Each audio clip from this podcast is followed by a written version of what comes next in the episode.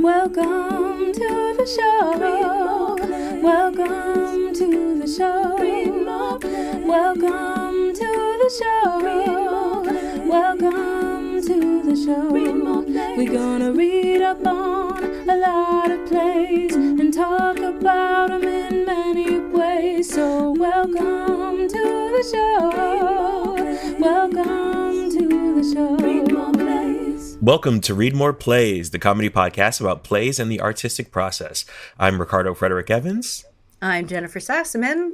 And I'm Mark H. This week, we're going to be talking about Nathan Alan Davis's play, Dontrell Who Kissed the Sea, which the Washington Post called a tantalizing dream, and which also won the Steinberg American Theater Critics Association New Play Award in 2015.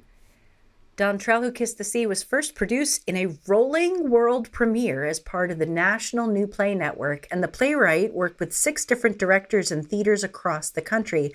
And we are tremendously fortunate enough to have one of those directors, Mark H., join us today here for this conversation.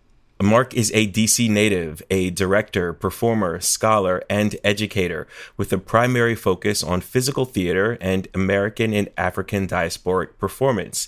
He has a BFA from Rutgers, an MFA from Columbia. He is an assistant professor of directing and acting at the University of Wisconsin Madison and the artistic director of the First Wave Hip Hop and Urban Arts Scholarship Program, the only one of its kind.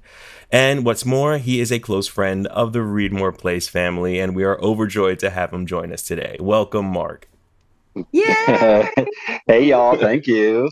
Thanks for having me. Thanks so much for being here. Mark, you know, one of the things I love on your website, which everyone should go te- check out, it's the neogriot.com, and we'll put a link to that in our show description notes. Um, it says Mark is most passionate about devising new work that is site specific, immersive, public, and participatory, and is drawn to performance that is highly physical, ancient, post traumatic, interdisciplinary, Afro surreal, underground punk, divine, and sustainable. I was like, yes that is my jam. Really exciting. Yeah, I like a lot of things. I'm into a lot of things. I I really I think site specific work can be so exciting. I think immersing the audience in performance is just uh, one of the best ways to make it come alive for people who are witnessing theater. Sam has seen some of my site specific immersive theater. Actually, Sam has been the sound designer for some of my site specific immersive theater.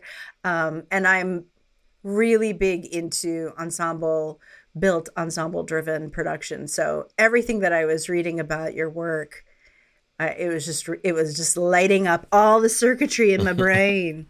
Yeah, I mean, I've become so so, especially in, in recent years, I've I've really um really been digging more and more into site specific and immersive work, and mm. um I just, especially as a director, for me, it's just the the you know, for example, if you're working in a proscenium theater, regular, you know, the theater most of us experience theater in most of the time. Um, you know you have your frame you have the frame right in front of you and you're thinking about kind of creating things for the audience experience in that that particular frame um, and then immersive you it, the frame becomes kind of all around you right so you have yeah. to think and and yeah. you know you, you have to think about the experience in in totality in that way and i, I just love uh, i love the possibilities of that and of audience interaction and different kinds of engagement and uh, yeah, with site specific work, you know, just to to to really be in conversation with our world, with our, our built environment, with the natural environment. Um, yeah, just super, passionate about that kind of work lately, um, but still love my plays. yeah. still love the plays though. Yeah. Mm-hmm. Well, you did say ancient. it's all of it. I mean, that's the great thing. I think every artist to a certain extent is a bit of a melting pot. Like you take all of your experiences and all the theater you're exposed to or you know whatever your discipline is and and you it it turns into what you have to say. And so all the plays are a part of it. Before we get started, we should mention that this play contains a few elements that might be triggering. Dontrell Who Kissed the Sea includes discussions of slavery, ancestral trauma, suicide, and mental illness, and as such, our conversations will most likely touch on some or all of these topics. We know for some of you this could be difficult, so if you're sticking around for the conversation, now you know they're coming. And if any of these things are too much and you want to sit this episode out, we completely understand. Next episode, we'll be discussing William Shakespeare's lighthearted romantic comedy, Hamlet, known across the world and for hundreds of years as a happy go lucky comedy. And we look forward to having you back with us then. Warning, warning, warning. She is lying. Warning, warning, warning. I'm super lying, but you should still come back and join us. It's gonna be epic. It has to be. The play is five hours long. Oh Lord. I know how much you love a long play, Rick. You know how much I love a long play. Warning, warning. I'm lying. I'm lying. Don't stress though. That's that play is uh, future Ricardo's problem. Yeah, and I don't have to write the quiz for it, so that's great. I actually have a quiz written because I taught Hamlet every semester. I, I Oh did my text gosh, analysis. I don't know if I don't know if I'll use the same quiz, but I have one. Uh, okay, so cool, cool, cool, cool. Now I guess it is time for hot takes. Delete hot takes. Every episode, we start off answering the same five questions to give you a quick look at our general impressions of the show. Hot take number one. What is the best thing about this show? What do you think is the best thing about this show? Mark, you are our guest, so please, I invite you to share your thoughts first on this one. Oh, why? Thank you. Uh, such chivalry. Um, the best thing about Dontrell is the really the for me it's the the kind of epic nature of like it, there's a mundane kind of quality to the play but it is also it's kind of written as in, in some ways an epic journey Mhm. in, in the same Yeah. vein as like many classic epic journeys um and i just love the i, I love that that um that mix and i love the theatrical theatricality of of the play um it's written Mhm. into the play itself you know in its ensemble nature and yeah. What about you, Ricardo? What's your favorite thing about this play? Um, I mean, well, that's very similar to my answer. What I wrote, I did write this down. I'm not stealing this, I'm not stealing this answer, but yeah, no, I, I said that it was, uh, it's inspiration. Um, that's the best thing about the show. It is inspiration. Um, the whole thing. It's inspirational. It's it is a beautiful, epic spoken word story, full of theatricality and populated by people that I feel like I know and I've I've known throughout my life. I did think of you whenever they talked about nerdy magic. Yeah, when he's talking about Captain's Log, I'm like, you can't. You start to play with Captain's. Log. You have Yes. me. You have me. I'm going. I'm not going anywhere.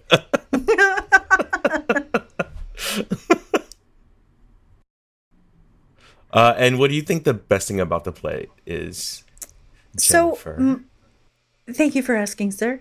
Um, my my secret mission with every show I work on is that I want to make the world a better place through the art that I'm working on, and that actually might be my secret mission with everything I do. I, have read that uh, a lot of people who are the ENFP Myers Briggs type, which is my Myers Briggs type, that's their secret mission. They want to save the world. They want to make the world a better place.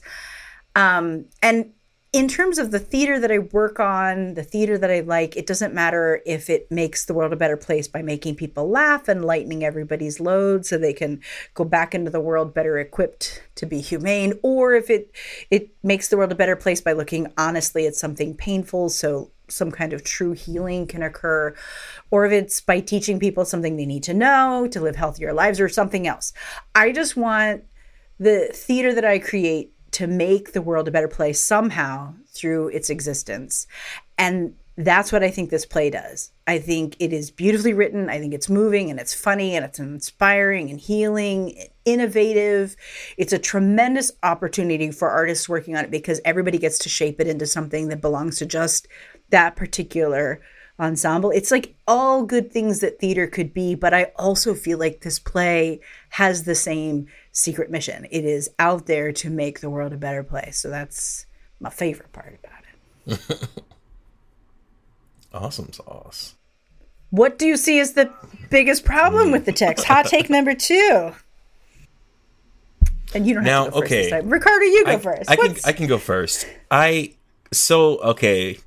Now I came around. I think the second pass at the play, I came to this conclusion, or maybe like shortly after the first pat, pass, because there was an afterglow. There was an afterglow after I first read this play, and I was like, "Wow, I feel amazing." And so I was like, I want to j- dive back into it, but then this thing gnawed, started gnawing at me, and I'm like, and I don't know, this is gonna get too spoilery. Um, but I'm just gonna say because if you're gonna listen to the podcast, you're in it to win it. You're in it for the long haul. Um, my issue was why did Don Charles answer ancestor, ancestor jump into the ocean? It's not really. I mean, you could theorize, you could extrapolate, maybe, but it's never really cl- clear. Like, there's no why. Um, and I don't know that that was the only thing that I think I came away with wondering like yeah I feel like I wanted that question answered I can go if you'd like. Sure. Um, I think that uh, the biggest problem the text presents, especially I'd say for for production at least, is that um, uh, there's a lot of there's a lot of freedom uh, in the text that the playwright has, has given us you know you talked about the the ensemble nature of the play and how each each production can be drastically i mean this is true of a lot of theater but like especially in in the kind of the, the style that this play is in written in um there's a lot of kind of openness and freedom to to building it. And i think that like um there's also in some ways there's a there's a depth to the play. Like the play is is deep in what it deals with and and and its its language is beautiful and things like that. But it's also um there's also a, a feeling of shallowness and that like it it moves through time and the story fairly you know quickly. Like it, it's a Yeah. Basically there's a lot of life that needs to be filled out with the play there's a lot of like thing Mm. detail that needs to be added to it. And so uh, if you're in producing this play it, it requires as a director as performs all that a lot to to you have to add a lot to it i feel to like really to really bring it to life uh, in the way that it, it it wants to. It's not one of those that i feel like totally lives fully in the language you know? Yeah, that sounds like a this is an amazing freedom and opportunity to give artists and if you give that to the wrong artists the play It'll won't stand on its yeah. own. Yeah. yeah That makes sense. it will sink oh I see what you did there Too soon. this play needs swimming lessons. Um, it has aspirations though. It has aspirations.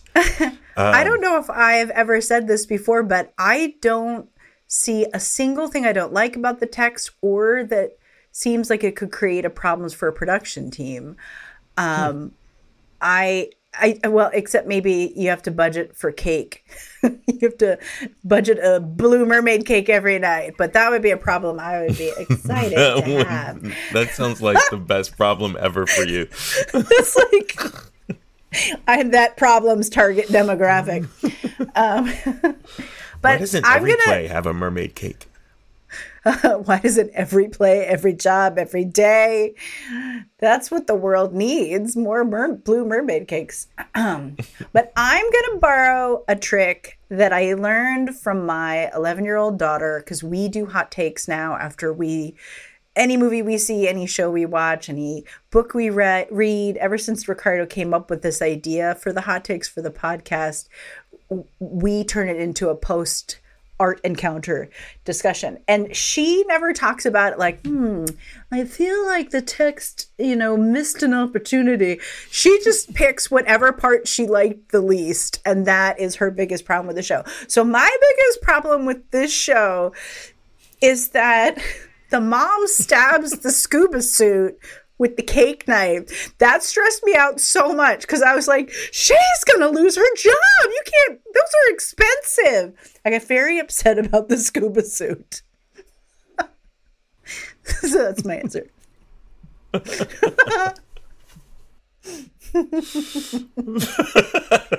that's great.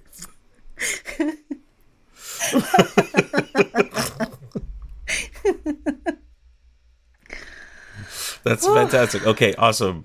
Hot take number the third. What is your favorite quote from the play? Uh, Jennifer, would you like to go to go first this time? Sure. Um, I had so many answers because this is, I mean, it's such stunning poetry. Um, so I'm gonna go with a Shay quote from when Don. Tra- oh, is it your quote? I don't know yet. I mean, I have others, but I I don't know. I really liked what it's probably Shay on my list if it's a Shay quote. yeah, go for it. So Don Trella has had this dream. I'm sure we'll talk about this in the quiz. He goes to see his cousin who works at the National Aquarium Baltimore, a place I've been many times. It's a really it's a it's an amazing aquarium. I learned actually that it's the most visited tourist spot in the state of Maryland. Um, and he asks her to interpret his dream. And her answer is I'm going to tell you what I'm about to tell all these visitors when the doors open. Don't forget what's around you. Everyone wants to get tropical and let their kids talk to Nemo, and that's fine. But start where you at. The blue crab, the diamond-backed terrapin, the striped burrfish, prepare to be amazed by what's already around you. Love what's around you. There's no place like home. Do you even know how true that is? Look, I'm not going to walk you through I'm not going to talk you through things anymore. I'm not going to walk you through scenarios. I'm not going to interpret dreams. Be your own soothsayer. She needed a mic, so you can just drop it at the end of that. Mm, Yeah, I love Shay. Yeah. Yeah.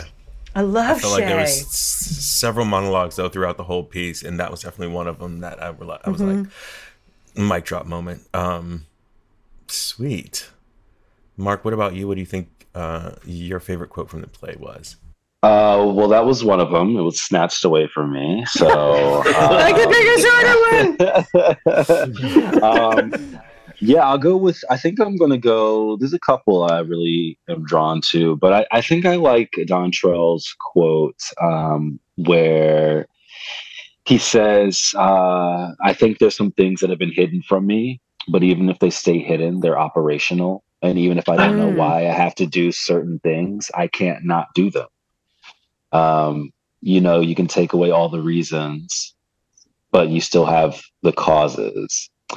Um, so yeah, this I just yeah, I, I really I just think those those words really speak to um well one just kind of the things the, the kind of intuitive things that we're drawn to and that that kind of the things that we can't necessarily articulate or, or fully understand but that that are are there that are real that are pulling us to do certain things or be certain ways. Um, but also this idea when he's talking about some things that have been hidden from him um, you know i really connect personally with with dontrell. I know we're going to get into to uh into it deeper later but this uh this idea that certain aspects of yourself your history things like that have been hidden uh, from you either intentionally or just through you know unintentional erasure or loss or whatever like that um but even those things those aspects even personally those aspects of my history um, or lineage and uh, heritage everything like that that i may not know that have been hidden they still in some ways kind of are, are present in you. They still work their their magic on you or still kind of in some ways guide or direct your life. And i just i just uh, i find that to be very uh, provocative and uh, personally i found it to be true. So. I didn't I didn't quite catch that quote the first time through, but I when I was doing my analysis read, I was like, "Whoa, that is so true." I so I didn't underline it the first read, but I did the second read. It was it was subversively powerful. It took me a minute. And Ricardo, what's your favorite quote? I um am happy that the two of you snatched away two of the quotes that were on my list because they got airtime. They got airtime and they uh and people got to hear them because they were they were fantastic. I will pick this one though. So there's this whole and we'll get into this I'm sure in the show discussion and in the quiz too, spoiler alert. Mm-hmm. Um but dad is telling Dontrell what he wants for him. Um as far as protection. Um, so part of the monologue is I want lionesses, I want panthers, I want mama Kodiaks, ripping that come anywhere close. I want warrior women standing over you. Um, and it's just because you don't hear a lot from the dad up until that point anyway. Um, and so I, I think my impression of the dad to that point was just like, this is just a father who doesn't really care or whatever. But um, I was completely I was completely wrong. Like the things that he, the things that he says, the things that he expresses and shares with Dontrell are clearly from a place of someone who knows him and cares about him and loves him and um, wants the best for him. So that's what I picked. All right, hot take number four. If you were to work on this show or work on this show again, what production role would you want? Um, and I'm just going to jump in right away because I don't see a production role for me in this show uh, other than audience member. Uh, I would love to see this show. But the more that I was reading this, I kind of wished I could invent a role. I don't know that anybody has this job anywhere, but um, I would love to be involved in a production like this. Uh, you know, there's not a part for me as an actor unless they want to cast Erica super old. That's a different story. Um, and, you know, obviously, I'm not the person to direct this, but this show ensemble has got to be so key. And as a director i love coaching ensemble and building ensemble. So the role that i would invent for myself is ensemble coach. So they could bring me in and i would leave improv games that would be like specifically like directed towards the show and I could play with everybody and then step back and let the director direct. that would that would be my dream involvement in this show. Also, that sounds like a great job. I'd love to just be an ensemble coach. So nice. New job. Now hiring for.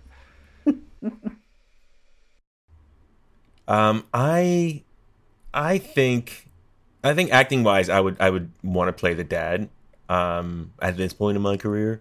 Uh, but I think like my what was drawing me the most was actually I want to I would love to design the lights for this show. Mm. Not a lighting designer, but like seriously, I would like I would go to school and study lighting design to light this show. And like it is so and it's just like hitting me in just in such a vi- in visually um just i don't know just visually it's so compelling to me well the yeah, image that you picked for the water behind you is such a great example of why that would be a cool aspect of right? the show. The way that right? light travels through water is so yes, I know, interesting and tangible. Mm-hmm. Mm-hmm. Did you know Frank Britton uh, played the dad? Wait, when? In in your production, Mark? No, no, in the theater, in Timothy Douglas's production, right? Oh, oh, oh. Yeah. Yeah, I was reading. No, um, I, wish, I didn't see uh, it. I was looking for quotes about the show where I got the one from the Washington Post. Um, it was mentioning the cast and it said that Frank was the dad. Frank's been on on the show a couple times, Mark. So. Oh, love Frank. He yeah, everybody knows Frank. Wonderful. mm-hmm legend. yeah. What What about you, Mark? What do you? What would you? What role next time would you want? I think. I mean, I'm beyond it, but I, I would have loved to have played Dontrell. Um, mm-hmm. back in in my whippersnapper days. Um, but uh, I think that now I would love to, and this would this is me kind of imagining a production that is very different from the one that I directed. Um, but I, I think uh, I agree that, that lights would be really fun to, to, to, to, to, do. But I think I, I'd be interested in uh, designing sound. Um. I mean, there's a lot of like, uh, there's a lot of like ensemble created sound. Yeah. And I think that like when I'm when I'm thinking of sound, like I I think there's potential for like obviously engineered sound and design that way, but also like mm-hmm. I would I would extend that to the performers and their bodies, etc. And so like I would love mm. that opportunity to be able to, yeah, create soundscapes for this this show. You know, it goes through so many mm. different places, so many different locations, and I think that sound is one of those elements, like lighting and things like that, that could really help define each space. Um, yeah, so yeah. All right, last hot take which character in the play is the most like you? Ricardo? You're um, Mr. Nerdy think, Magic? Yeah, exactly. I mean, definitely younger me, very much. Um, uh, I'm feeling Dontrell energy. Uh, uh, Dontrell the third, rather. Um, in yeah. the sense that I could be described in many of the same ways. he's a dreamer. Um, I get the sense he's impulsive. He's moody. Um, he's even described as invincible, and I felt like a lot. Um, I felt like I got through some experiences in my youth that could have been described as um, uh, coming out unscathed and seeming invincible. Um, but I think I'm shifting into a lot more Dontrell Senior or Dontrell the Second, I guess. Uh, as I get older, a little more like I'm a little more solitary, a little more moody. I like, you know, I like my sit your room and watch TV and eat cake. I want to sit in my room and watch vampire shows, and and I don't want to wait to eat my cake. so yeah, um, what about you? Jennifer, Mark, which what about you? I think I'm the most like Danielle. Um I, I at first I was thinking I don't know which one of these characters I'm like, and, and then my second read when she goes to wake Dontrell up in the morning, she's like, "Don't make nobody come find you." She's like, "Stop playing these games. God, just do the thing you're supposed to do." And I was like, "Oh, that resonates with me." She loves mermaids obviously she makes delicious cakes. She makes the cakes, yeah. Um, but also she clearly is carrying a lot of the burden of activity in the family. Like the mom directs her anger at her and she just takes it. Things need to get done and she's the one that has to do it. Like she's carrying a lot on her back. So that all resonated with me, but mostly the blue mermaid cake. I most like Don Dontrell. I mean, I I think in the nerdy aspects, definitely.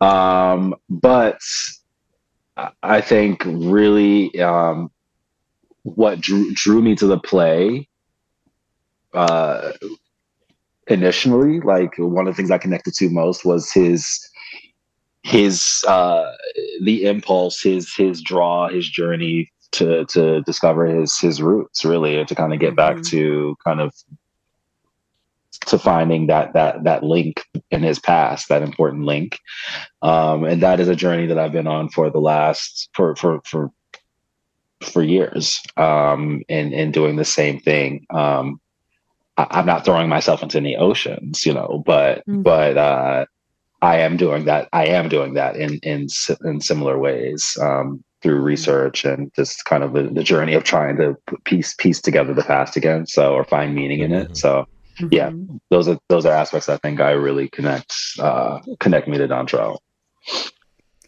i also think that both of you identifying with the nerdy magic of dontrell the other thing that is super obvious is dontrell was like clearly very like charming and charismatic and attractive so he wasn't just like Mr. Awkward off in the corner. Like you're both super handsome and very charming. So I remember Ricardo when I found out you were all into Star Trek. I was like, really? You seem like the suavest dude I know.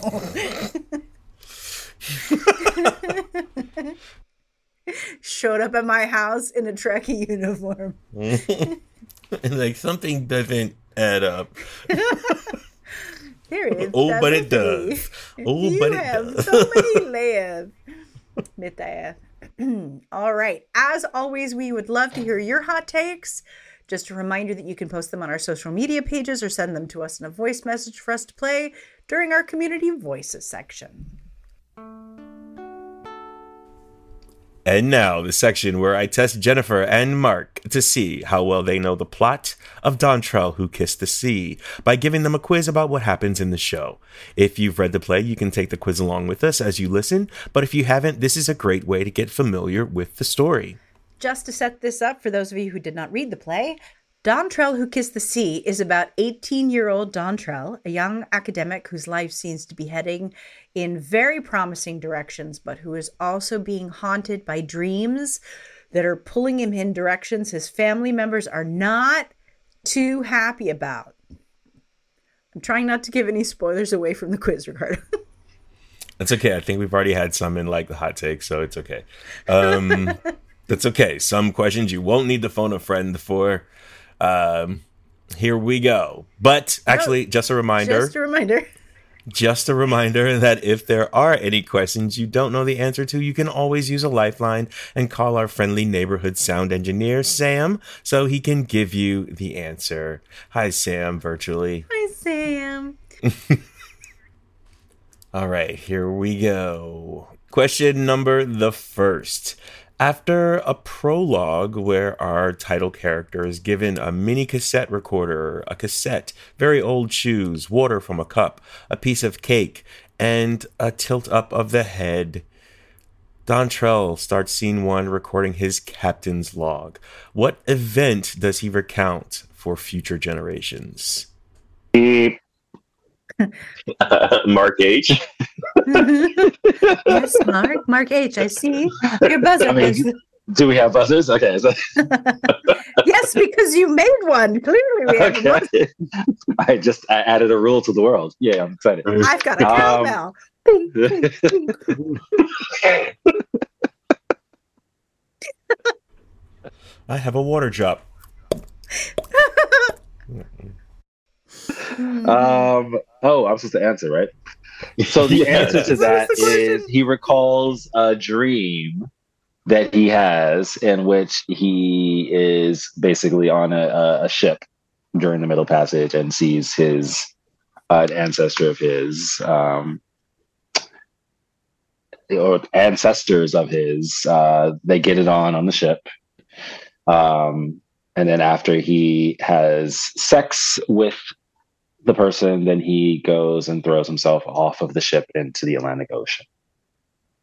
That's yeah, to put it all very simply and crudely. With And no what's explanation. No explanation why. It's just I'm going down, running down to the store to get some milk. I did think it was interesting that that Dontrell says that he that the guy said to the woman he told her his name but he couldn't hear what was said and that the woman told him her name but he also couldn't hear what was said and this mm-hmm. whole idea of the names that are lost to the ages I I don't know why that really I thought that was so interesting the way names were kind of a part of it all Yes, yes, yes, yes. That is correct. Those are all correct answers. um, the uh, the dream is interrupted, or at least Danielle interrupts um, Dontrell, who is giving his captain's log, um, because mom wants him to come down for breakfast, and so he decides that he does not want to have breakfast because he doesn't like eggs. Um, he decides instead that he wants to go see his cousin Shay, who knows a secret thing or two about the ocean. So he climbed out the window and he heads out on foot. Question number the next.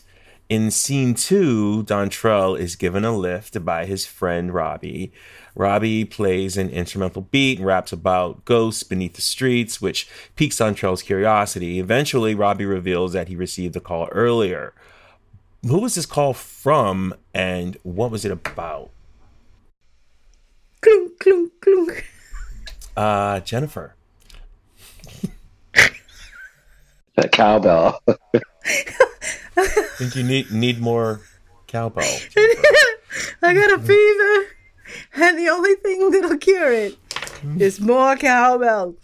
Um, Robbie is sort of an honorary family member. He's got a key and everything, and so knowing that Dontrell and Robbie are really close, Dontrell's mom called him and is trying to figure out what's going on, why her son is sneaking out of the window and just disappearing. Is he with some woman? What's happening?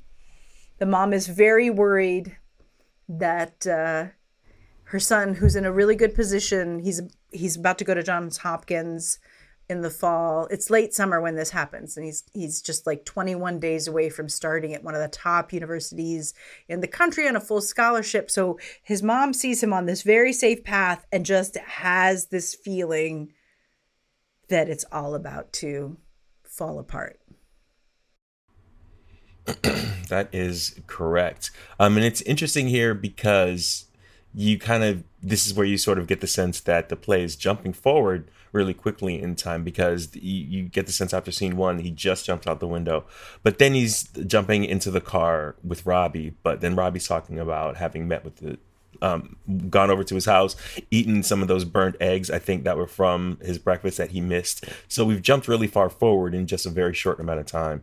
Um, so the play makes these quick leaps in time and that's something that um, production wise, like, yeah, how do you solve? And that's something that we can probably talk more about later on too. But I thought that was interesting.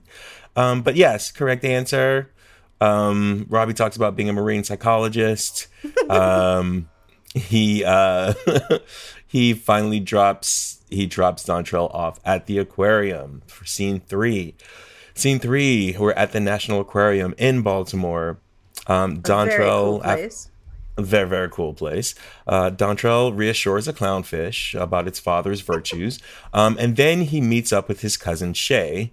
Um, after telling her about his dream, Shay wonders if he's told his father, but he's more interested in her opinion. She has a beautiful monologue about starting where you at, which you, which was your quote, um, your favorite quote. Um, what does Dontrell ask her to get for him? And drop off at the crib after she gets off work. Yeah. uh, Mark?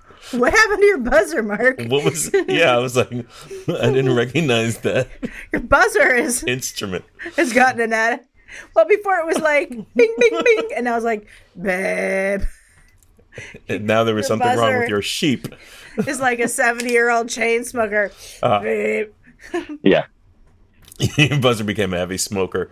Uh, wonderful. Um, what is the answer? Uh, yes. So, wait, what was the question again? The, um, oh, he asked. Uh, what, yes, asked, his, yeah, pick yes. up something for him. He needs some uh scuba gear, and so he asked Shay for some scuba gear because she might have the inside uh, hookup because she works for the aquarium. That is mm-hmm. the correct answer. Yes, yes. Don't do it, Shay. You're gonna put your job in jeopardy, girl. Right? Shay, your job's in danger, girl. Fantastic. That is the correct answer. Um, scene four. Uh, in scene four, the company. Now, the company, to be noted that the company or the company of actors has been used to create different atmosphere throughout the play, um, uh, locations and stuff. And now that the company is creating Erica's apartment. Um, so we learn that Erica is a lifeguard. She explains the three prerequisites as she's putting on her makeup in the mirror that the company has created. The three prerequisites of a true lifeguard. What are they? Wow. Can I cheat? you can't ask if you can cheat. How am I supposed class. to answer that? Professor H, can I cheat on this exam? Wait, hold on. Let me put my let me put my hand if up. You can't. Uh, if you can't uh, remember, you can't. Ricardo Frederick Evans raised his hand. Um, if you can't remember, I can't. I can remember her saying it, like I remember that monologue and she talked about stuff. like Oof, I'm blanking. You can always you can always phone a friend. I think I remember. If you, unless Do you you- remember? yeah, I think so. I Do you, Mark, you remember? What what do you remember, Mark H? I remember that uh, in no particular order because I'm not sure if I remember the order, but um, the first one was dedication, right? I think that was dedication.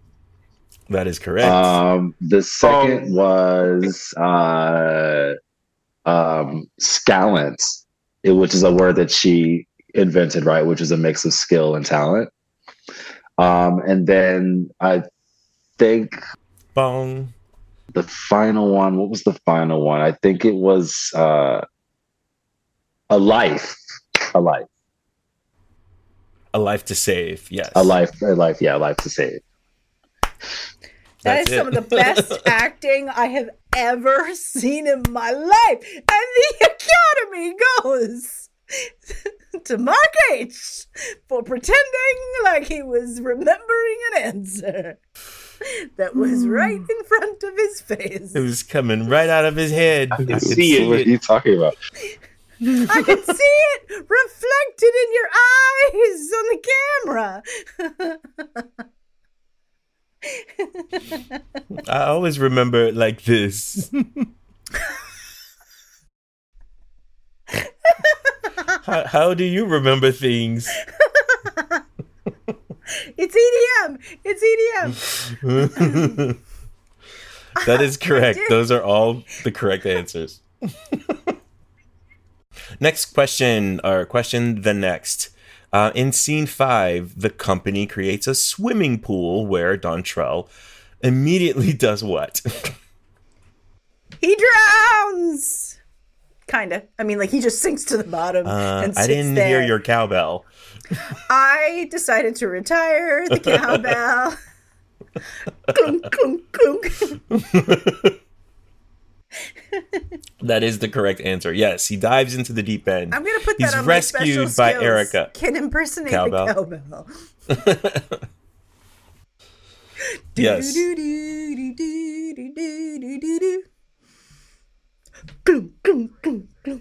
Uh, that's correct. Yes, he drowns. But so what happens is he dives into this swimming pool that's been created by the company. So it's not real water, of course. It- It's all um, He doesn't know how to swim. He his doesn't know how to father swim, has yeah. never taught him or his sister, even though they've repeatedly asked how to swim. His father's never taught them, in spite of the fact that the father was in the Navy for seven years, never learned Mm-hmm. how to swim. And Don is like, I can do it because I think I can. And he just jumped in the deep end and went right to the bottom.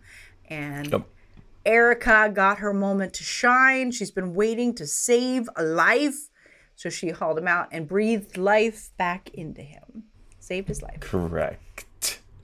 Yes, she uh the scene prior where she's like, I'm gonna it's gonna happen. One of these days it's gonna happen. It happens immediately. Um she don't have to wait. No waiting. Uh so then at the end of the scene she invites Dontrell back to her place. Um and we move into scene six. The company brings on, or they create a couch and a TV frame, and we're now in the Joneses' living room. There is a Watching True Blood the great TV show, the greatest TV show of all time. I'm invested in that plot line. it's like Buy True me, Blood or something. I love. Damien. I love how the dad is like, "Did you see it?" He finally, He or she finally finally, bit her. he finally bit her. I was like, "That's hilarious." Oh my god. Um, so yes, so then Shay comes over to deliver something for Dontrell. Um, her aunt does not hold back in telling her everything that's on her mind and her concerns for Dontrell. After Shay leaves, Mom discovers what was in the bag. Then she orders Dontrell's sister Danielle to do what? clunk, clunk. No, I answered the last one. Mark, you can answer it if you want. She orders Danielle to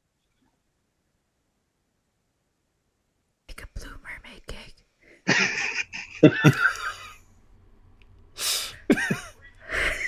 I'm whispering to you, Mark. I'm whispering you the answer so you can answer. like telepathically, I can't hear. Them. When I do this, Mark, the other guys can't hear me.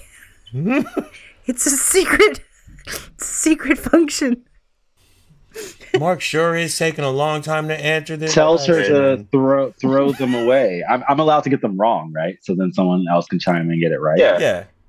Or, or yeah, you can you can attempt, or you can try to um, phone a li- use a lifeline, or give Jennifer a shot. Oh shit! I don't want to. I don't want to use a lifeline. You yet. have unlimited lifelines. It's not. This isn't. Yeah, but I know the answer. We don't need to call a lifeline. Yeah. I, so if I'm gonna know any answer, it's this answer. Tells Danielle to throw them away. Throw, what throw the what was in the bag away. So we do discover that it was the the scuba gear. The scuba gear, yes. That's my um, answer. And is that your final answer? Because that is not that is not correct. uh, Jennifer, would you like to steal? Every mother does when she realizes her son is in danger. She tells her teenage daughter to plan a party. I've got to throw a party. Make sure he comes tomorrow. Make a really nice cake. Get everybody here. Make a really great party. That'll fix everything. Trick him into staying. That is I mean, correct. If there's anything that's going to fix the problem, it's a blue mermaid cake, but. Mm-hmm. I agree. Yeah. I agree. I, I, I, agree as well. Correct answer. That is the correct answer. Planning a graduation party for the family, inviting Robbie Dontrell, um, and baking a cake. Scene seven, we are now in Erica's condo, beachfront, Chesapeake Bay. The two get to know each other by playing a game using a flashlight. What is the game and what do they reveal to each other? It's like a truth game where what when the beam of the flashlight is on you, you have to tell true things and not just true things like and my nails are clean and I cut my hair yesterday. It has to be true things that are really important and secret, and you have to keep going until the person holding the flashlight on you uh, decides you've had enough and and takes the flashlight away. So. Erica tells this whole story about how her uncle is actually her biological father, and this is a truth that she has recently figured out. And as she's talking about it, um, and discovering it and needing to leave her mom and her who she thought was her dad behind and get some space at this condo. She is even saying to Dontrell, don't take the light away. Don't take the light away. Like it is giving her permission to say these things that she says that she's never said out loud before. And the condo that she's in that's right on the chesapeake bay which sounds lovely um, is something that her father, her biological biological father, purchased for her when she asked for said she wanted to leave where she was living. Yes, her dunkle. Her dunkle, her dad uncle. Her dad uncle. So that was wrong. Um, the actual answer is the actual answer is spot spotlight. Um, they were playing Parcheesi. And, and and Jennifer, it's not a truth game; it's a trust game. Um, so Jennifer has left the conversation. Jennifer has put her hand down and she has put her finger oh.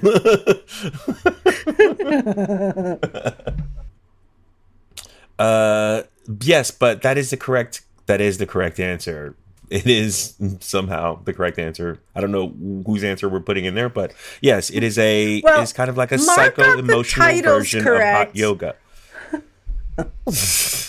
oh my god. And so yeah, and, and Dontrell reveals that he's been or being compelled to the sea. Um, they also have this lovely quote that uh, Erica gives at the end of the scene where she says, "I'll be your fate if you'll be mine." Um, Moving on to scene eight, the next question in the Joneses' living room. Lots of family truths are being revealed. Um, it's time for cake, but the guest of honor has yet to arrive. Dad loses his patient. He takes a piece, much to mom's chagrin. Finally, Dontrell shows up with Erica. Mom confronts him about the scuba gear. Dontrell reveals that he is not going to school, but instead to the ocean, the Atlantic Ocean. How does mom react? She takes that cake knife and stabs the scuba suit, thereby throwing away Shay's deposit. also, Dontrell doesn't say he's not going to school. He says that he that maybe he'll go to school after he does this thing. He first, he has know. to do yes, he has to do that, this. But first, the, the yeah. thing that's a priority is this thing. Sorry, I had too much music in me, Mark. I had to get it out. No, that's yeah. Uh, uh, yeah. So she she decides to sabotage his dreams by literally stabbing holes into his means of achieving them. Mm-hmm. Mm-hmm. He can't go. He can't go scuba diving if the scuba suit is full of holes. No, he can't. That's just science. I had a feeling she knew that before she stabbed it, but that was, that's what would happen. That is correct. That is all correct. Um, Dontrell, in turn, tells her to stop. He calls her the B word.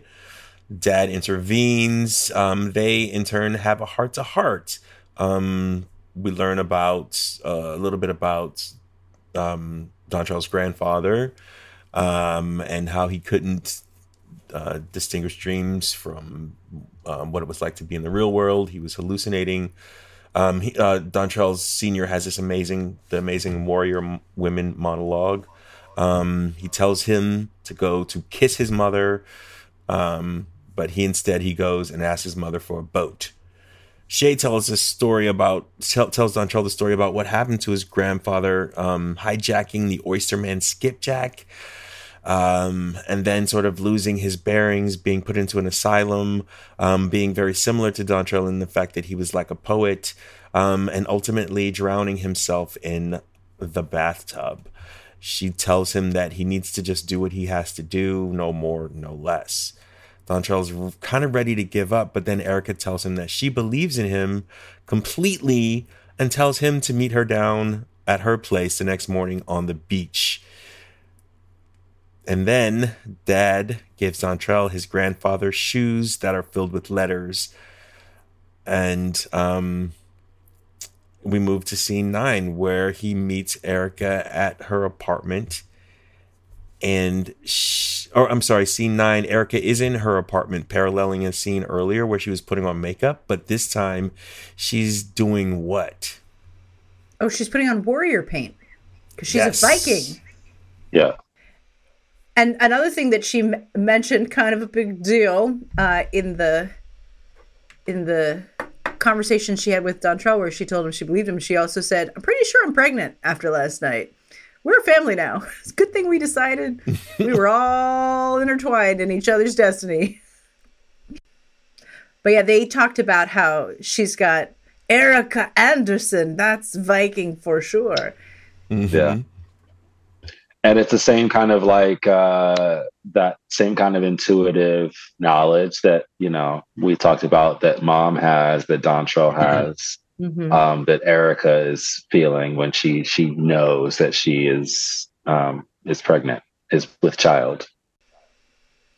Yeah, and she's using makeup that she took from her mother to draw kind of more primitive uh, tribal designs on her face from her ancestry. Uh, excellent. That is the correct answer. Um, next question. Last question. Um, in scene 10, Erica's Dunkle has come through with a scaled down version of a Viking longship, and Dontrell and Erica venture into the ocean. They venture farther and farther out, rowing and rowing until they lose all sense of time and space. What offerings are given to the ocean and then what ultimately happens. Yeah. Well, what are the items? The uh, the items are the same objects, the same items that he's given at the very beginning of the play, right? During the, the opening ritual, mm-hmm. which is the um cake. There's cake. no, he he he's giving the things that are important to him. So he has bound the letters that he discovered that his grandfather wrote. He offers mm-hmm. them and and invites the ancestor to come ashore, and it doesn't. And then he um, offers his grandfather's shoes. The shoes, and yep. the and there's no appearance, and then he offers the recordings that he's been making to the future. Uh, that and that and nothing happens. Not, I was like, not the captain's logs. And so ultimately, he offers himself, and he jumps in. Mm-hmm. He didn't bring any cake. That's why the ancestors didn't come. There was no cake. They didn't bring the extra cake. Well, the cake was on the inside. It was on the inside. It was in Dontrell. So when he threw himself in, he when he threw himself in, he was throwing. That's the moral of the story. The cake is in you. You are the cake. Um, yes, and then ultimately, what happens once he does that? once he gets down to the bottom of the ocean? He drowns or he starts to drown, right? But then he's saved by the ancestors. Who speaks to him in the Yoruba language of uh, Nigeria. And it the translation was given, but the audience wouldn't know that. He, the actor mm-hmm. is supposed to speak in the language that the person who would have jumped overboard all those centuries ago would have spoken with. And and he recognizes that Dontrell is of his blood, and all of the ancestors appear with him, and they bring him back to the surface, where he has freed his family from the trauma of what happened to that original ancestor and he and Erica and his whole family and the future that he's been talking to all this time are free. And that's it. Yeah, that's it. End of play. Um, yeah, it's really beautiful ending. Mm-hmm. Was that correct? That was that was correct. yes. Just so we're clear. It, that was correct, and that is the end of the quiz. Hopefully, the overview and quiz questions have given you a clear sense of what happens in this show. But if you'd like a more detailed outline of the plot, you can check out the summary of the play that we have in the synopsis section of our website. There's a link to this in the podcast show notes episode description. Now we're going to move on to the analysis section. Plays were meant to be seen, not read, but before a production is ready to be seen by audiences, even before rehearsals and production meetings begin, the job of the theater artist is to come to a deeper understanding of the text by looking at it through an analytic lens. In this section, we'll get to know this play a little better by talking about it through a single piece of analysis. This week, we're going to be using a slightly different kind of analysis technique that I'll call ensemble building. And while it's not strictly text analysis, this was what was calling to me um, that I kept thinking about while I was reading the text. So I'm just going to run with it. Uh, if you look at the language, as everyone here has in the text, there are several parts where the company is is talking as a chorus. It's like you know, people have a single word or a string of words, but they have to speak as a single breathing entity. And that I can tell you, because I've done it with groups, that's hard. There's so many different things about ensemble that are required to make this show work that um, if you were going to be directing this show, if you were going to be performing in the show, if you're going to be a part of this show and working with the actors in any capacity, you'd probably want to spend time thinking about what you would do to build the ensemble. Um, there was and for me as a director that was always a huge piece of it. I wanted to spend a lot of time not just focused on the text and the actions and the activities and the the beats but i really wanted the cast to be able to move as a unit to trust each other to breathe together to think together. So i would I would spend a fair amount of time in productions doing certain exercises, and it could change from show to show. Um, but I, I did a lot of, of ensemble building work. The first thing that I thought of was there was a, a chunk of there was a page, a, a chunk of a scene where the cast had these cascading lines that kind of worked together to tell a story. So everyone had a word or a couple of words. And that was the first moment that clicked where, like, oh, I want to talk about ensemble building um, because it reminded me of an exercise I did on a bunch of shows where I had the cast say Hamlet's to be or not to be speech, but everybody got one word. So, you know, one person says to, the next person says be or not to be. That is the question. Like we would do the whole monologue going around, and the goal was to try to get it to sound like it was a single idea rather than a bunch of choppy words laid side by side. And it takes practice, it takes time. Um, I think one of the things that's really important when you're doing ensemble work is to not just think about what's happening that day, but you're thinking about the arc of the whole rehearsal process so that perhaps it's not going to pay off at the beginning. But if you do it over and over and over and over again, something really powerful is going to come out of it. I often would do a sun salutations exercise with my cast. I think this this was the most common thing. Sam's nodding, so he must have been in a show I directed that did it. Um, where I would start out just leading a real simple sun salutations. I'd have everybody stand in a group. I'd go through it, upper body, downward dog, you know, just all the different things.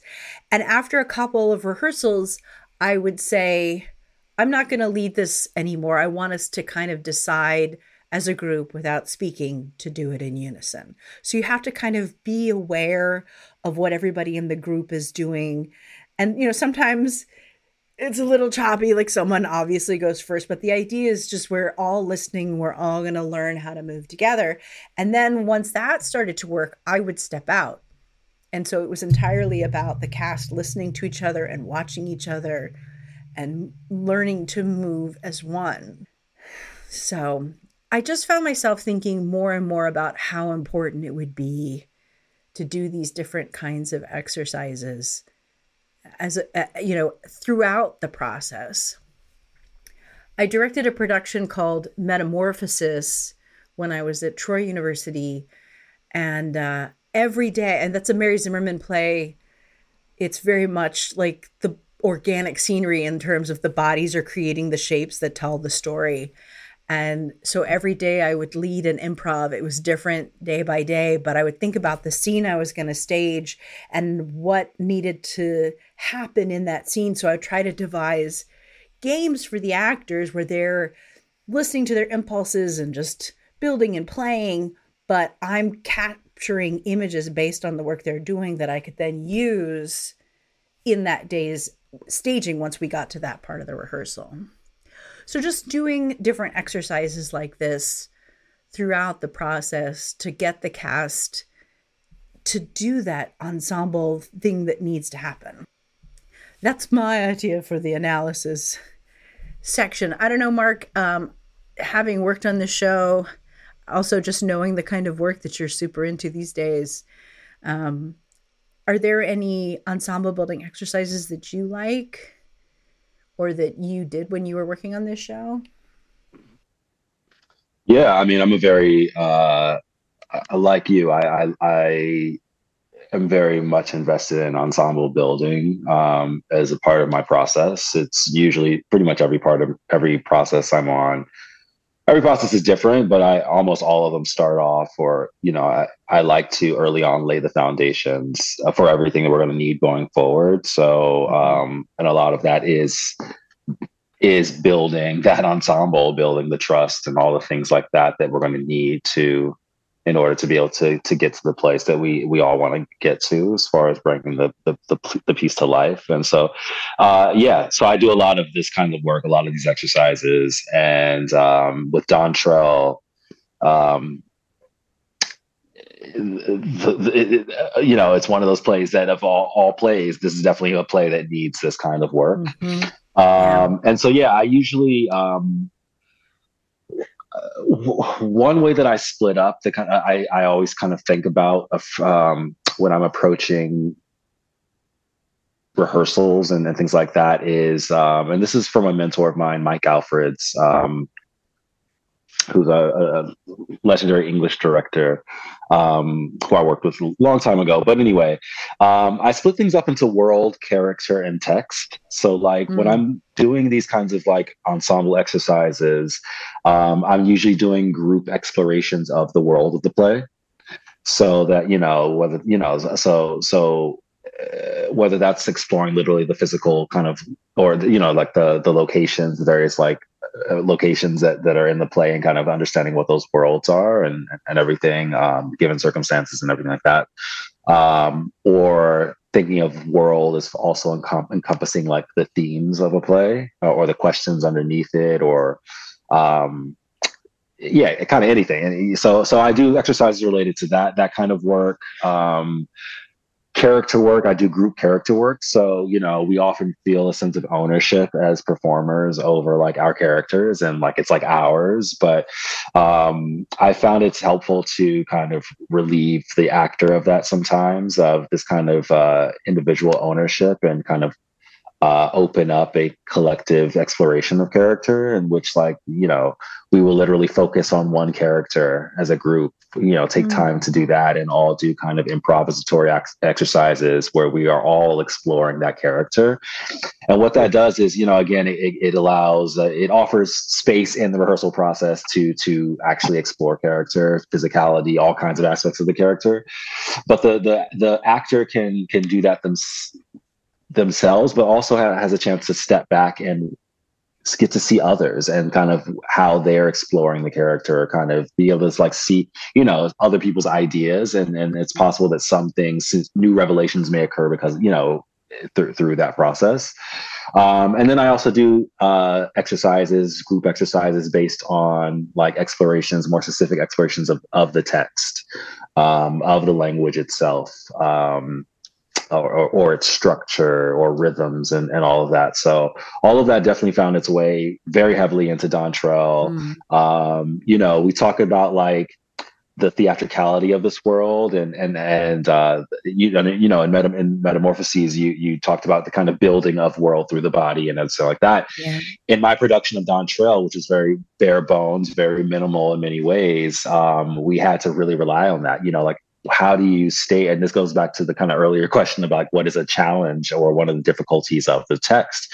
Like you look at that that swimming pool scene like how do you do that? You know like because you don't you have just... the pool from metamorphosis.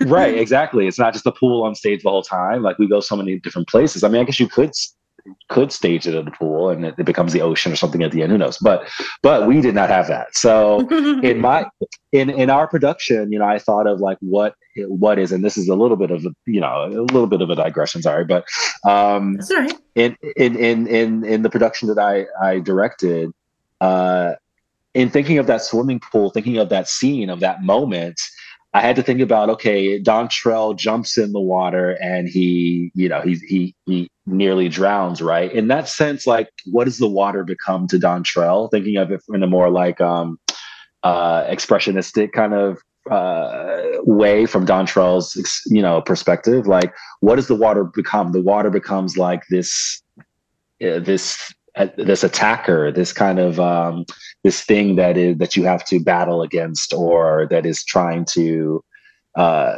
that is trying to kill you basically. That's what the yeah. water becomes for him this big danger. And so anyway long story short in our production the way that we express that is that that that scene became a fight scene.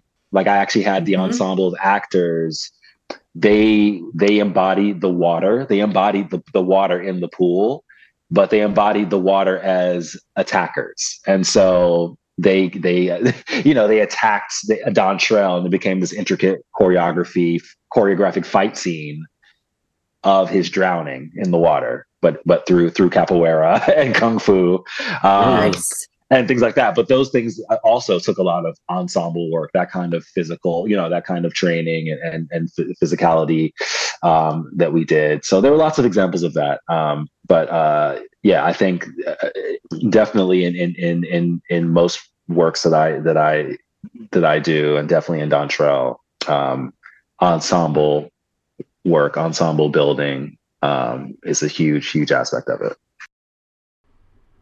Yeah, it sounds. I mean, that's all. It's also super exciting. Like, and that you guys like embrace that so fully. And I, I mean, I look at a line like Dontrell opens his mouth to answer, and the ocean rushes in, and I'm like, okay, that's great. that sounds fantastic. How do you lift that off the page and then uh, express that to the audience without drowning an actor? but that's super exciting, you know, for for yeah. you know for it's super exciting to think about how how in the world do you do you bring that like the visceral nature of that line you know like it's like mm-hmm. wow it's so beautifully poetic how can you mm-hmm. actually translate that into the space and that's where all the exciting possibilities of theater come in yes, because exactly. it has to be because you can't do it literally it has to be poetic it has to you know yeah and that's and it has to be well lit You don't want to do it in the dark. They people have to see it. If you're curious about the techniques we've used on this or other episodes of the show, you can find more information about them on our website. There's also a link to that in the show notes. And remember, it doesn't matter what techniques you choose, taking the time to comb through a text with a deliberate analytic task will always result in a clearer sense of what that show is about. It's now dramaturgy time. This is the section where we each share an example of something we learned while doing research on this show. And Ricardo, you can start because that's the order in the script. awesome. Then I'll start. All right. All right. So my dramaturgy, I looked up the Snekkja or Snecky. I did that too. Is that yours? I, I don't know if I'm saying this right that was one of mine. I saw two different. I went to a bunch of places. I saw. I heard two different pronunciations. One was oh, yeah. Snekkja, and one was Snetcha. Okay, th- those both sound right. I would. I would buy both of those, Snekkja or S- Snekkja. Um, Snekkja. So it means snakes. Um, because the ships were long and sleek. So these are the these are the um, ships that uh, the Viking ships that are um, inspired uh, in the play that uh, that Dontrell and Erica go off to the ocean in um, that she got from her Dunkle. Um, but yeah, so it's inspired by these ships, and they were typically the smallest smallest long ship used in warfare and were classified as a ship with at least 20 rowing benches. Uh, a typical Snekkja might have at least a length of 17 meters, a width of two and a half meters, and a draft of only half a meter or 1.6 feet, and would carry a crew of around 41 men, which is 40 oarsmen and one cox. Snekkies were one of the most common type of ship, according to Viking lore. Um, used 1200 uh, and used in Norway between 1200 and 1028. You know, I when I looked up the snekkja or snetcha, um, it said that it was an Icelandic word meaning yacht. Hmm. Uh, but that was one of the things I looked up because I saw that word. I was like, I, I, don't. That's a lot of consonants. How do you pronounce that? um, but I got curious right away uh, about the Yoruba dialect, and mm-hmm. so I was just sort of digging into that. Um, so n- the Yoruba is one of the tribes in Nigeria. It's one of the three biggest tribes. The top three tribes are the Hausa, the Yoruba, and the Igbo. But there are 371 different tribes in Nigeria, which is crazy to me. And and there are over 500 language languages spoken in Nigeria. So that's just that's so wild to me that there I thought okay 371 does that mean there are 371 languages? No, there are 500. Um, so 230 million people in the country and 500 languages spoken. I thought that was so cool. And that's my short and sweet little dramaturgy. Yay. Mark, did you look up anything uh, this time around, or that you remember learning when you were working on this before? Uh, a, a, interesting tidbit, and I guess this in some ways uh, touches on Ricardo's question about uh, why does the ancestor throw himself into the, the ocean. Um, this ship that the ancestor on is is coming over is is the, the ship. It's the Middle Passage, right? So it's it's most mm-hmm. likely a, a, a slave ship. Um, and what's fascinating is that, um, well, not fascinating, but what's real is that there were a lot of these incidents, these these incidents of enslaved Africans uh, jumping off, leaping off of ships uh, during that passage. Uh, one, so as not to be taken to, you know, taken to wherever they they they either knew they were going or didn't know they were going, but knew it wasn't, you know. Um, but also there's a there's a um, in some ways there's a kind of uh, especially with the with beliefs in the afterlife that, that may differ from our own, like uh, or the cycle of, of life, like that act of jumping into this into the ocean, um, in some ways would allow them to go back home, you know. Um, mm-hmm uh, spiritually, etc. Um, but uh, th- that's all to say. The, the, the, more interesting than any of that, anything, uh, anything of, that I just said, is that there have been many um, kind of imaginings of uh, like alternate worlds or underwater worlds um, that are that have been created or underwater communities uh, that have been created by the ancestors of Africans who were either thrown off ships or yeah. voluntarily leapt off ships.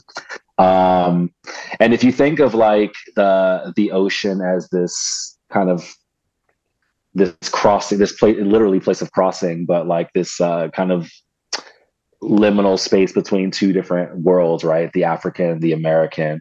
Uh, uh, I feel like I'm rambling now, but me, you can cut it. Out. You can you can add you can add. No, no, no, no, no. You're good. Literally but, just thinking like, yes, this is so cool. It's like I'm in Mark's class. yeah, but no. But what's fascinating is that like, uh, yeah, like what? Imagine, imagine if all of those Africans that that were lost at sea or jumped off at, at sea like what if they formed a community underneath the ocean mm. and there were there've been there've been like various kind of actual fictional imaginings of this of what that could be and one of those is a group called Drexciya um, who is a uh, a group from Detroit. They're actually uh, one of the uh, pioneers of techno music, um, and specifically Detroit techno. But they were in a black a group of black uh, musicians um, that created a mythology around their band where Drexciya was this underwater world uh, under the Atlantic Ocean that was uh, that consisted of the like offspring of the ancestors, the African ancestors who were drowned at sea in the Atlantic Ocean.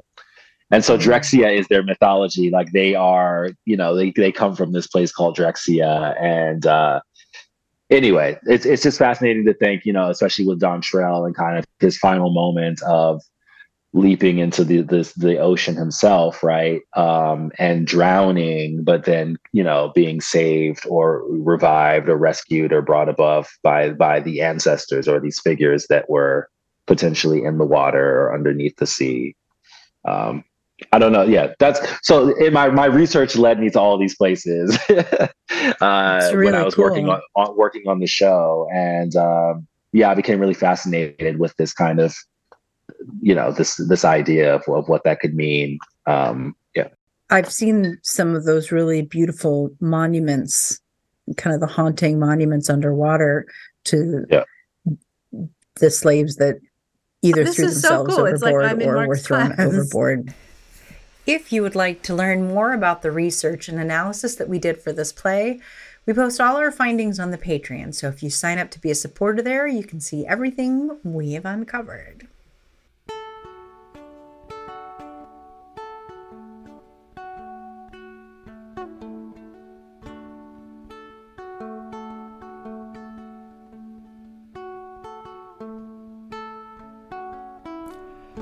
Now that we've gotten familiar with the structure of the play, we get to talk about our reactions to the text and our artistic interpretations of how a play like this could be brought to life.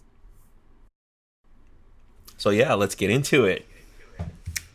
Um, you know, Mark it had brought been- the play to life before, so Let Like, me just I just want to say this Sorry. one thing before we get into the the reason why we brought you here today, Mark. Um it's been a while since I sat down to read a play that was entirely new to me. Like usually even if I haven't worked on the play or taught it in a class or read it several times or seen it a bunch, even then I usually know the general plot of a lot of these shows that are on our our big important playlist. I can't remember the last time I was like, I have no idea what's coming. And it was really exciting. I was like, what's going to happen when I turn these pages? The whole thing had me just very hashtag forward, very curious about what was coming.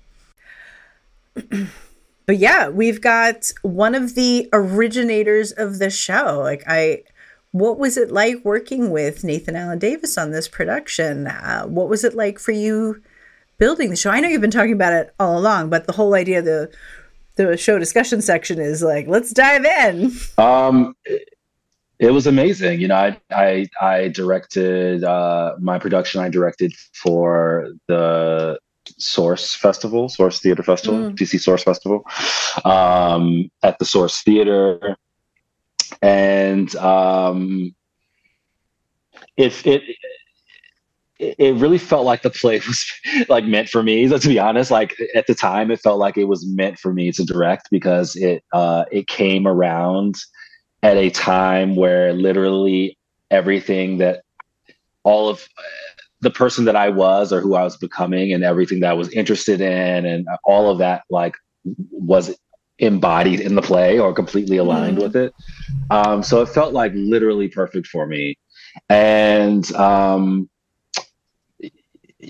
yeah, Nathan was great. I felt like, you know, this was literally the first production, other than kind of the college, the kind of, uh, you know, college workshops that he had done. Um, this was the first like professional production of the play.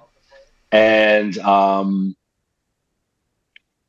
uh, while still while still a workshop, I guess not the official like world premiere, but but still a professional like the first professional um, production of it. Um,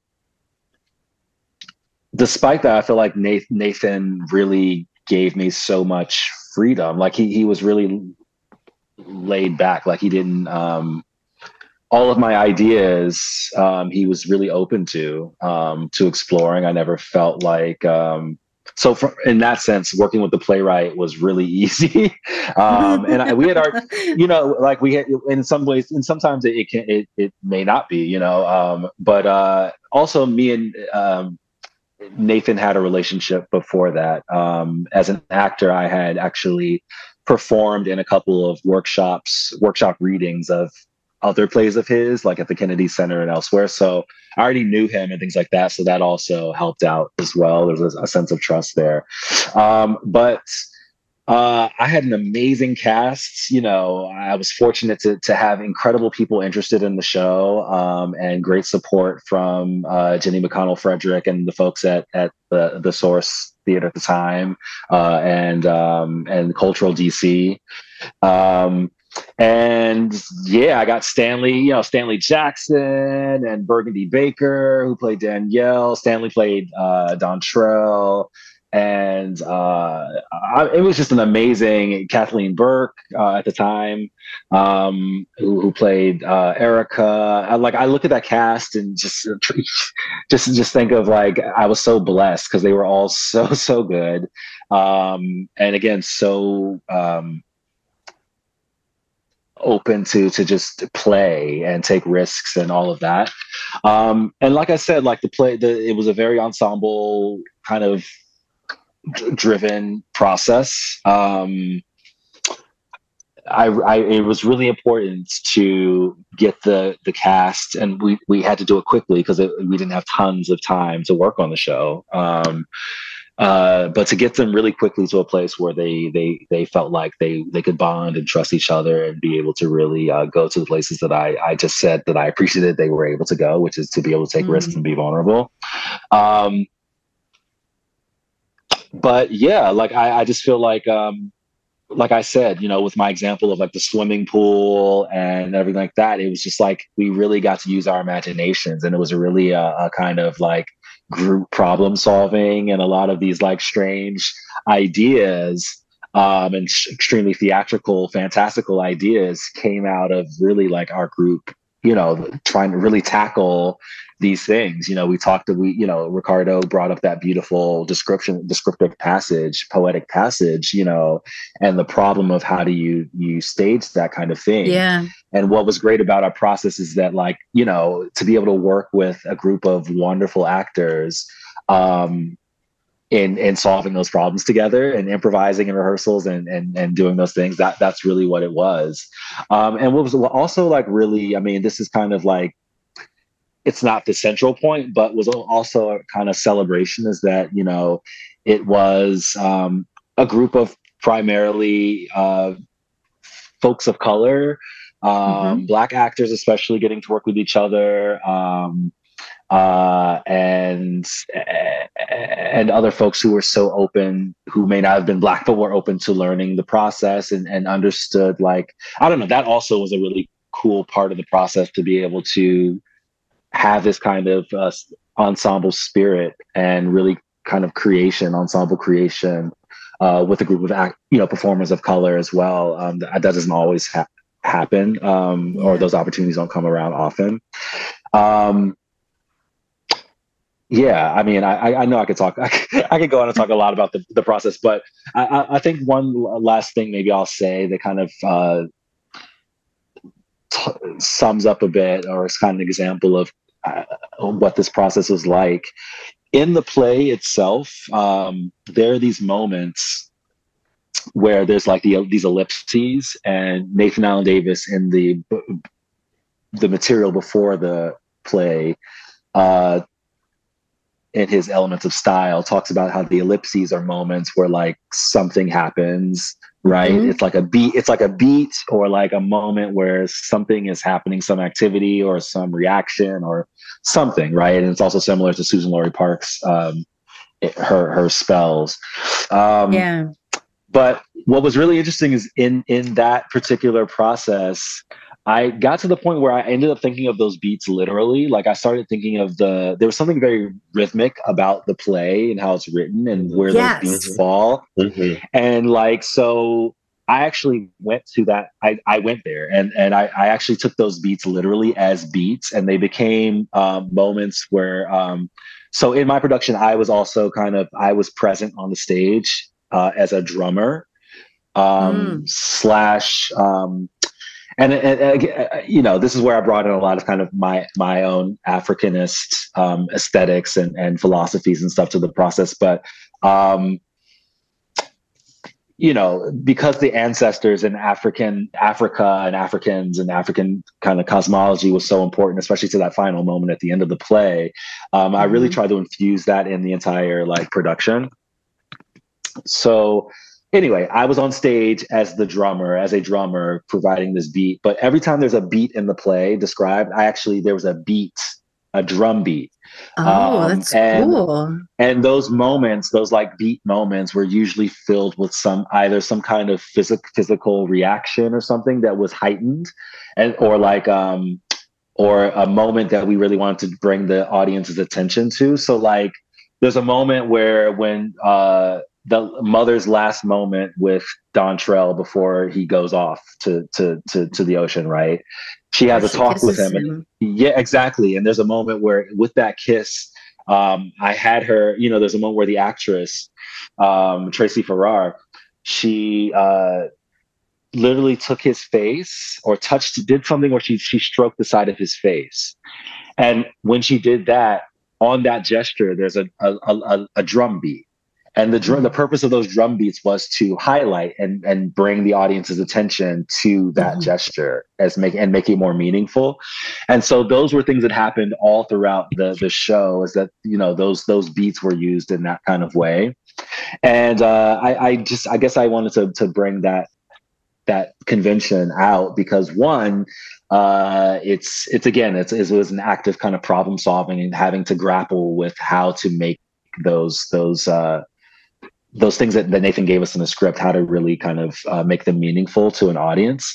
Um, but also, it, it, was very meaningful to me because it opened my eyes, I think, to it furthered my own artistry because it, it again allowed me to. Um, I started using that convention actually in other works. You know, mm. this idea of the um, what the drum could mean in my work and how it could be used in in a way similar to kind of highlight particular moment. So it, it really like, you know, the process like was incredible to work on, but it also for me was an incredible moment, like turning point in my career where it it confirmed my my my love of directing that I that I actually should should be a director. Um, mm-hmm. Right after that, I decided to apply to grad school for directing and make that my my primary focus. But it, it also, you know, um, actually literally influence kind of my work going forward aesthetically. That's amazing. No, it was fantastic. This is a hundred percent why we want. I mean, this is such a great perspective to be able to see into. And you know, I, am also a martial artist, and like, um, mm. I think uh, my my martial arts practice also inspired. I talked about the fight scene, but also yeah, like, very in, handy in that they didn't have to bring in a fight choreographer. Exactly right. Uh, but in, in capoeira, which is an Afro African Brazilian martial art um, that I also practice, like um, there is like the drum, the rhythm. There's the the the, the folks that play the drum. Um, they actually control the rhythm of of the fights or the game, oh.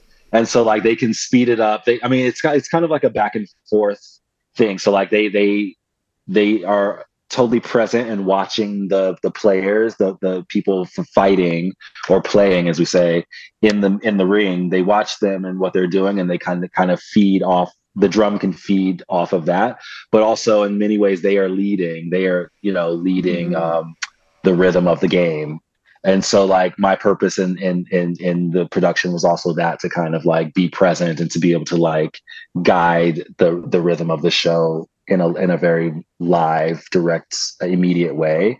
Um, but also like this, the color white. So in our production, uh, the one kind of like parameter that I knew that I, I, I wanted with the production as far as costuming was that I wanted everyone to wear all white because in certain African uh, traditions, white has a particular meaning. White can be associated with storytellers. Um, it can be associated with, you know, uh, tr- truth, many, many kinds of things. So mm-hmm. um, that was the one thing, you know, whatever silhouettes, you know, they wanted to come up with, but I knew that white wanted to be, uh, the, the costuming wanted to be white symbolically for, for various reasons. Uh, it's also mm-hmm. very meaningful in the Yoruba, um, Yoruba culture um, as well. So yeah. I I was noticing actually when I was working on the text how it was laid out like poetry. Even the conversations that were just supposed to be there's certainly parts of the text that read very much or would have been performed like spoken word poetry or you know robbie is rapping along to the beat at some point like there are heightened language moments but even the stuff that was just conversation it's laid out in this way that makes it so clear where the break in thought is, where the pause is, where the emphasis goes. Um, it's almost like a musical score, mm-hmm. even though it, it is, it's just conversation. But there's so many clues from the playwright in the way the words are laid down on the page. Community Voices is the part of the podcast where we get to showcase your thoughts and insights. This can be reactions audience members have had to the conversations we're having on the podcast, themes you see in the text, ideas you have about production, or elements you feel we overlooked. This week, we're sharing a Community Voices message sent in from Frances Baguette, who is a theater artist and graduate of the National Conservatory of Dramatic Arts. She's sent in a message talking about the play Cokes, or I Really, Really Like You by Neil LaBute.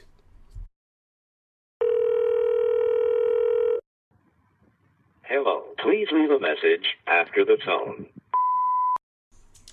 I'd love to talk to you about Cokes or I Really, Really Like You by Neil LaBute. This is a one act play about a man in his 20s meeting a woman he's been chatting with online for a dinner date. The performance opens with the audience watching the man waiting for his date.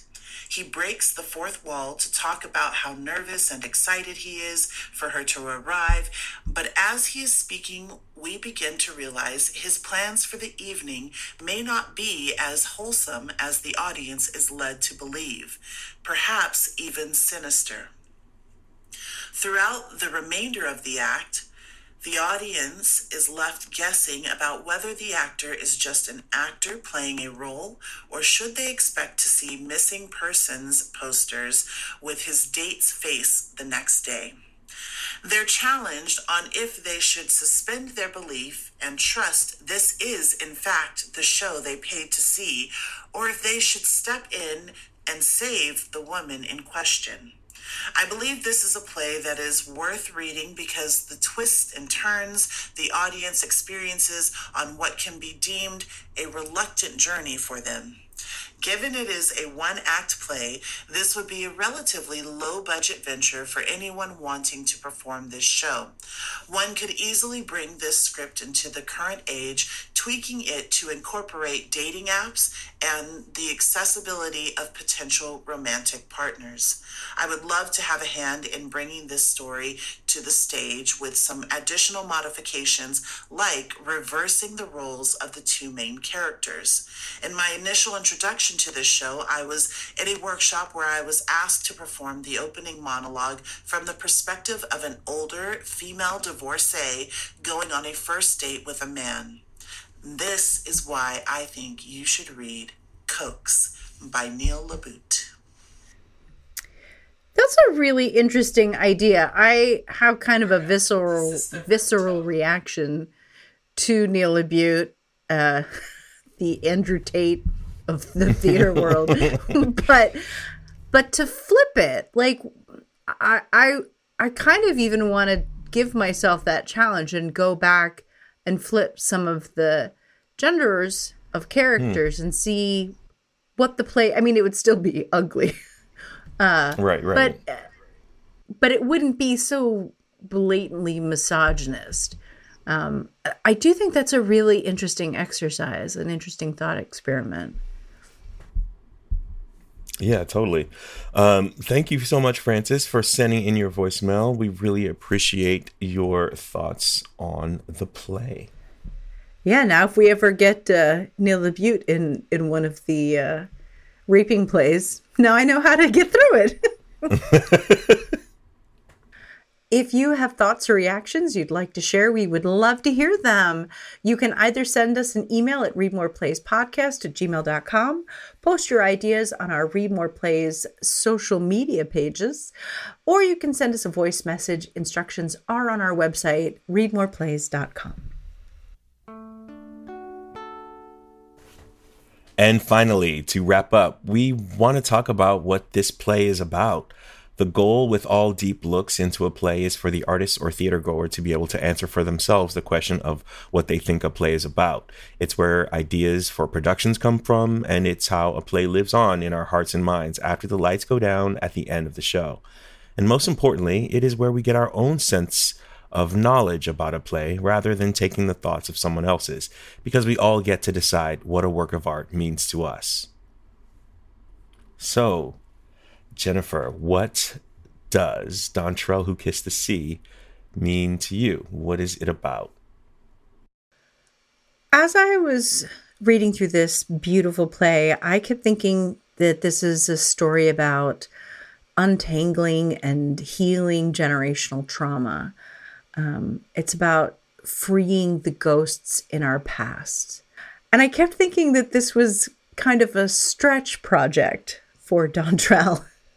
in the corporate world, they talk about stretch projects or stretch assignments. This is something that uh, a supervisor would give to uh, one of their direct reports that are beyond their current skill levels and knowledge, but they're supposed to serve to stretch you by placing you in a in challenging positions so that you can develop and learn and grow. And I, I think that Dontrell hears his ancestors just like his grandfather did, and uh, you know, skipping a generation back and back and back, that all of his antecedents did. And he gives himself this stretch assignment. He ignores what everyone's telling him he's supposed to do go to Johns Hopkins, one of the most prestigious schools in the country, be commercial, commercially successful, be a dutiful son, don't make waves.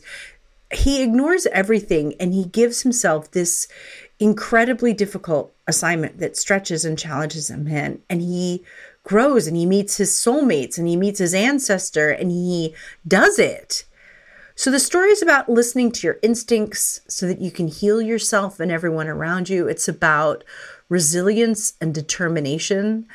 Dontrell tells this future that he's talking to that there's there's many things I don't know yet, but what I can tell you certainly is this I'll leave no deed undone to save you from the haunts of history. My liberty is bondage if you if I don't. And it's about family. Dontrell tells the little fish in the aquarium that looks like Nemo from Finding Nemo that his dad is coming for him, even though it seems impossible, because that's what family does for family. It is at the core of his values not just to have a good life for himself, but to free and heal all the people in his community as well. Liberating your family and ancestors as well, so that the ghosts can be at peaceful rest, the living can thrive, and the future generations will be free from this trauma entirely. That's what I think. And you, sir? Final answer? No, just kidding. flong, flong. um, that's that's awesome. That's fantastic. I'm um I'm here for it. Uh, I think to me the play, yeah, the play is about so much. It's about all of that. It's about reaching forward and reaching back and and and but leaving something for uh for our own des- descendants. Um it's about and and it's kind of hard for me not to like, you know, use quotes from the play to sort of describe I use quotes from play. Go for it. Yeah, yeah. so, I mean, this play is about being all the James Bonds put together and throwing in a Gandalf. Um, it's about, it's about a Dontrell who kissed the sea, so another Dontrell doesn't have to, because mm. that Dontrell carries that with him um, that magic within him of all the ancestors, um, even after everything is stripped away, everything being his own recorder, his cassette, his very old shoes, his cup of water, his piece of cake, his mother's gesture of love. Um, and it's about starting from where you are and looking at where you are and looking at where you're at and being amazed by what's already around you and loving what's already around you and who's already around you and appreciating the warrior women who are around you and protecting you and appreciating the dreamers in your life and all the men who've already kissed the sea so you don't have to. It's about all those things. Um, yeah. And it's beautiful. Yeah. Yeah, I, I, I completely uh, uh, agree with all of that and, and endorse and second and third all of that. Um, the play is also, you know, uh, it's about legacy. It's about, um, you know, as Ricardo, you were just saying, leaving a record, right? Um, but it's about duty, duty to that legacy as well, duty to self, um, duty to the ancestors, to family, um, and sacrifice. You know, right? Right. Dontrell is willing to um, his his his own personal needs you know he's his heading off to college his scholarship and all that you know his his personal safety health all of that none of all of that is is his mother's wishes. All of that takes a backseat to um this uh this duty that he he feels he has to his his ancestors um uh and and and, and so all of that. So um yeah, and, and again, he sacrifices himself um, ultimately for that. Um, the play finally for me is also just it's about um, literally it's a ritual. It's um, mm. you know this this final moment and this was exciting about working on the play as well you know this moment where uh the ancestors come back and there's this kind of dance of yemaya um, who is the the the goddess of the ocean of the of this of the sea the mother goddess as well. Um and uh you know at the end of this like linear journey that we go on this kind of epic theatrical journey uh, and personal and and in many ways collective journey that Dontrell goes on at the very end after he sacrifices his body to the ocean to this quest to this purpose um, we have this moment where the ancestors arise and this dance plays out. And this dance is a ritual. It's a ritual um, and it uh, and if we think about kind of what ritual means or what the actually ultimate goal of ritual is um, it's what jennifer was talking about um, with regards to healing it ritual is ultimately about a community it's about healing and um, that's what dontrell um, gets at the end in, in, many ways he gets a kind of a healing um, uh, by communing with the ancestors.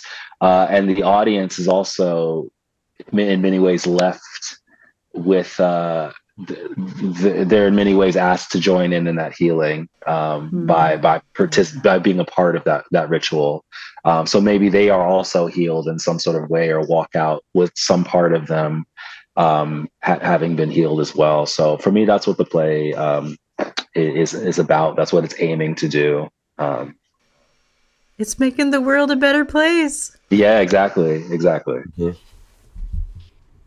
That's fantastic. I love it. Me too. Mark, thank you so much for joining us this episode. It has been fantastic to have you here.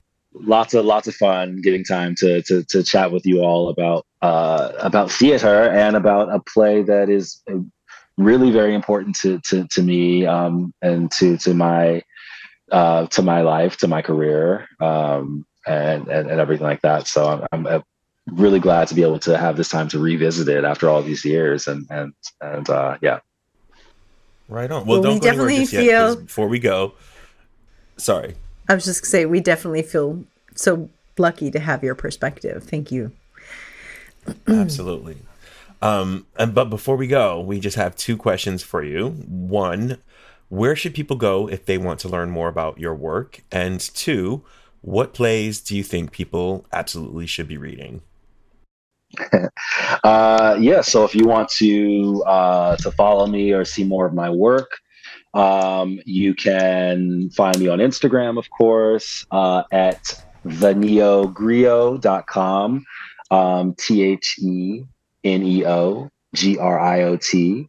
Uh, sorry, that's Oh yeah, theneogriot.com is my website, so you can find me there, um, and you can also see samples of my work, uh, my portfolio, etc. A bit about kind of my, you know, see my artist statement, get to know about me, um, and then on Instagram you can do uh, find me at the Neogriot.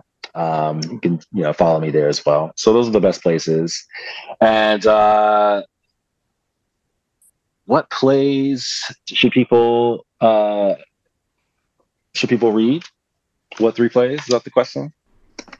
Sure. what was the actual question?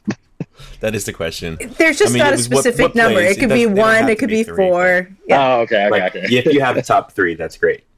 Oh yeah. Okay. Well, uh, let's see. Off to off the top of my head, um, I think a play that uh, everyone should read is, is The Escape or A Leap for Freedom. Um, this is a play by that uh, I've also directed, um, but that's that's very important uh, to me, and I think to uh, uh to this country. Um, it's written by William Wells Brown. It's the f- uh, first play written by an African American ever to be published in 1858, and it really is for me. It kind of is like um, it's just a key, a kind of a, a, key piece of the foundations of American theater and African American theater tradition. So, uh, and it's super funny and just like super innovative, especially for its time. I think it's amazing. So, uh, and it should be it should be much more studied and well known. So, The Escape or Leap for Freedom. Uh, there's a play called um, Divine Comedy by Owen Dodson, uh, which is uh, who was a kind of the generation right after the Harlem Renaissance artists. He's kind of that first generation after. Um, and uh, Divine Comedy is a play written uh, half in prose, half in verse, and uh, it, it um, it's kind of inspired by um, by Father Divine, who was like a cult leader in Harlem, a kind of false prophet. Um, and it takes place, it's set like at the end of the Depression, and it, and it kind of critiques a lot of these kind of false prophets that were springing up. Um, but I think it has a lot of relevance in our own time and thinking about false prophets and and who, who the people that we kind of get wrapped up in following and and uh, who speak a, a, really pretty game and and all of that, who, but who are really uh, snake oil uh, salesman. Um, and then uh, a last one I think is uh, Passing Strange, um, which is a musical.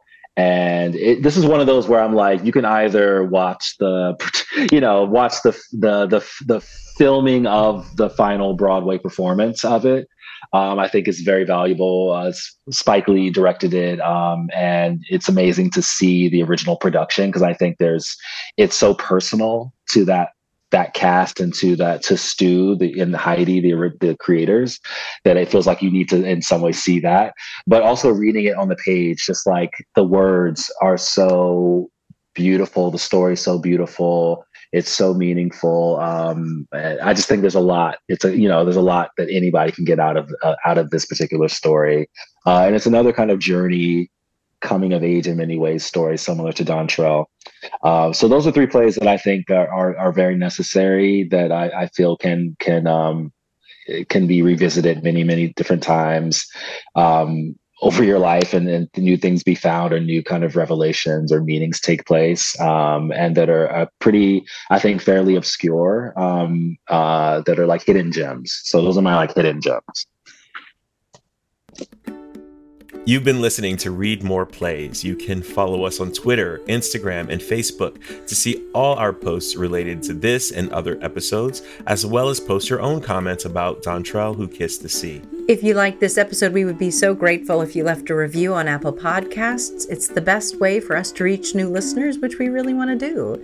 You could also tell a few friends about us so our theater community can grow. Come and join the community of incredible people who are supporting us on Patreon. It's where we post bonus content like video clips of extended conversations we had while recording each episode, what our analysis and research for the show looks like, bloopers from our recording sessions, and more. This episode of Read More Plays was produced by me, Jennifer Sassaman, Ricardo Frederick Evans, and Samuel Fitzwater Butchart. Our theme music is by the incredible Kalyn Harewood, with additional music by Bob Sassaman. That's your dad. Special shout out to Mark H for joining us and to Frances Baguette for her interesting and innovative community voices message, as well as a big thanks to all the amazing people who are supporting us on Patreon. We're infinitely grateful for your support, and we wish you a very Merry Christmas. Our next episode will air in two weeks when we will be discussing Hamlet by William Shakespeare. No pressure. And we hope that everyone has a great rest of 2023. Merry Christmas! Happy holidays! Happy New Year! Until our next episode, I'm Ricardo. I'm a mermaid. and I'm Mark H. Reminding you to read, read more plays. plays. We might need to do that again. One, two, three. Remind, read more plays.